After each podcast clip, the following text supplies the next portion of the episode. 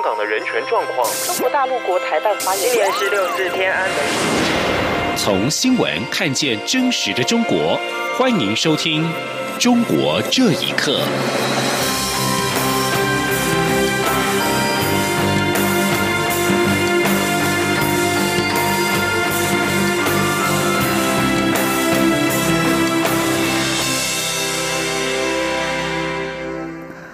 各位好，欢迎收听《中国这一刻》。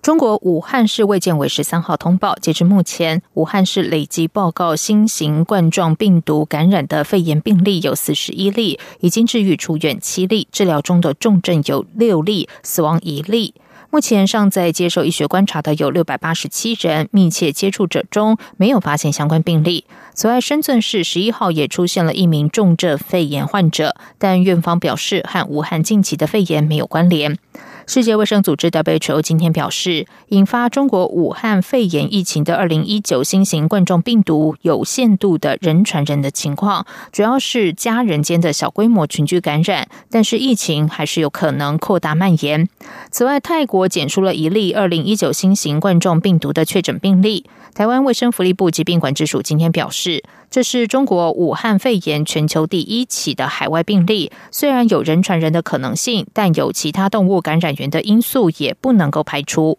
疾管署认为，这名个案的传染机制将会是国际关注的重点。记者肖兆平报道。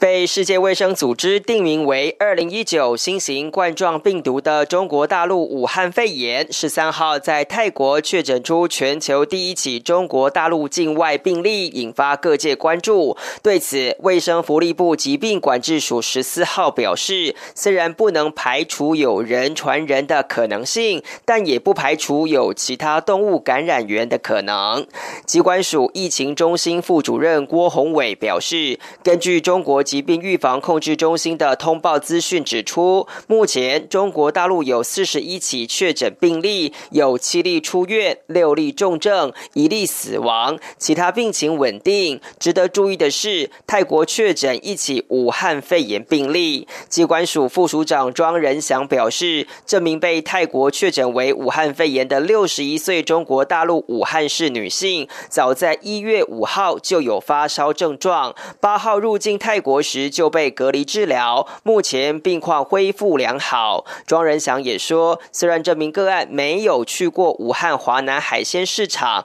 但却有出入其他传统市场，显见不能排除有其他动物感染源，所以传染机制将会是关注重点。他说，他当然是说除了但不能排除有人传染，但但另外还有一个是说，他是不是还没有其他的呃动物感染源也在其他的市场，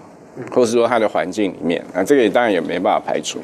庄仁祥表示，国内目前并没有二零一九新型冠状病毒确诊个案，不过符合中国武汉旅游史之发烧肺炎病例定义者共有七名个案，经过相关检验后，目前还有四个个案有待确认。他说，呃，目前通报七名，啊，三名已经被排除了哈。那另外有四名检验中哦。那所以到目前为止有有四例的个案还在检验当中，不过其中有两名呃两名已经检分别检出是 A A 型流感跟 B 型流感了。疾管署强调，因应春节人潮，政府的登机检疫措施不会放松，同时也提醒国人前往武汉地区应避免出入传统市场，避免接触禽鸟，更要做好卫生防护工作。中央广播电台记者肖兆平采访报道。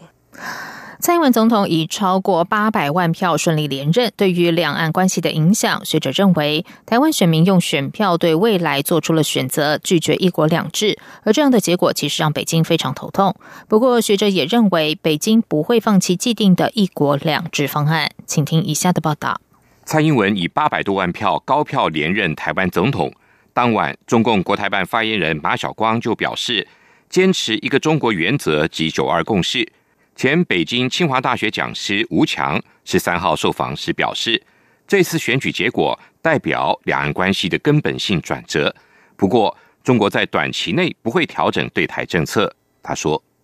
至少在相当长一段时间里头并不会他们的对台政策做根本的调整，那很可能是经济上采取更怀柔更软的一呃政策来吸引台湾人民到大陆就业等等等等。香港的反送中运动导致民间对北京一国两制政策的质疑。吴强认为，蔡英文高票连任与台湾选民担心台湾的政治前途有关，对台湾的未来做出了选择，拒绝一国两制，至少是保持现状。北京独立媒体人高瑜受访时表示，这次台湾选举是台湾跟中国大陆两种制度的较量。他说，台湾人民完全拒绝中共所提出的一国两制，如果现在赞成一国两制的，呃，那台湾会像香港一样被沦陷，所以他们捍卫的是台湾两千三百万人的主权，捍卫的也是他们的价值观、生活方式啊、呃、和资本主义制度。去年十一月二十六号。由北京支持的香港建制派人士在香港区议会选举中近乎全军覆没。东亚国际关系学者林全忠在香港《民报》分析说，香港区选举和台湾总统大选的结果都让北京十分头痛。预料稍后，北京对台工作会议将检讨政策是否需要调整。央广新闻整理报道。台北市以台湾台北市之名十三号和捷克布拉格市缔结为姐妹市。身为布拉格友城的中国上海市今天宣布立刻解除和布拉格的友城关系，并且严正抗议布拉格公然挑战一个中国原则。我大陆委员会今天表示，中华民国是主权国家，台湾相关城市和国际间缔结姐妹市是正常健康的国际城市交流，是台湾的权利，也是民众的期待，中国无权智慧，呼吁中共不要以一中原则限缩台湾的国际空间。二零一八年十一月上任的布拉格市长赫瑞普对台湾的立场十分友好，上任以来就推动废除和北京姐妹市协定中的一中条款，导致布拉格和北京市解除了姐妹市关系，引来中国外交部的不满。布拉格和北京市于二零一九年的十月解除了姐妹市关系。中国的造神运动越演越烈，官媒日前发表文章，形容习近平的贵族气质是骨子里透出来的。学者认为，文章形容习近平的贵族气质源于平民情怀，明显自相矛盾，而且习近平根本不符合贵族标准。请听以下的报道。中共总书记习近平近年来加强权力掌控，官媒多年来密集吹捧习近平。中共党报近日更发表了文章，形容习近平贵族气质是骨子里透出来的，立即引发了舆论的热议。自由亚洲电台报道，海外政论刊物《北京之春》荣誉主编胡平表示，官媒的形容不太恰当，一方面说习近平是贵族气质，另一方面又说他是平民情怀，这是极为矛盾的说法。他说，哪怕他这个贵族对某个老百姓特别显得亲近，他绝不是人民的一份子。习近平讲话大家都知道都是些八股调，很沉闷，而且呢他常常是照着稿子念，所以我们看到所有关于这个习近平的这个民间的一些说法，那几乎都是带讽刺性的。胡平认为，习近平的行为举止是模仿古代的帝王，但他号称自己是无产阶级的领袖，当局总不能说他有帝王气质。纽约城市大学政治学教授夏明也认为，习近平根本不符合贵族的标准。他说，第一，他是不是代表了中国那么最精英的这批人物？那么其实真正的有理想、有志向、有品德，那么有正义感的人，其实在这种体制下呢，容不得这样的人。第二个呢，他是不是在为真正的中国人在服务？就中国的话，大概就是两三亿人呢，是真正得利他的，而这两三亿人呢，就跟政权呢密不可分的。我认为呢，习近平今天呢，他根本就不是什么贵族制，呃，就是一个呃所谓的道国这一集团呢。那个窃权的一个寡头子。自习近平上台之后，中国官媒就不断的密集宣传，将习近平媲美中共第一代领导人毛泽东，并大篇幅的揭露习近平的讲话，编制习近平思想等，试图把习近平打造成为新一代的神。然而，中国的国际形象因人权状况恶化、军事野心扩张等负面新闻而一落千丈。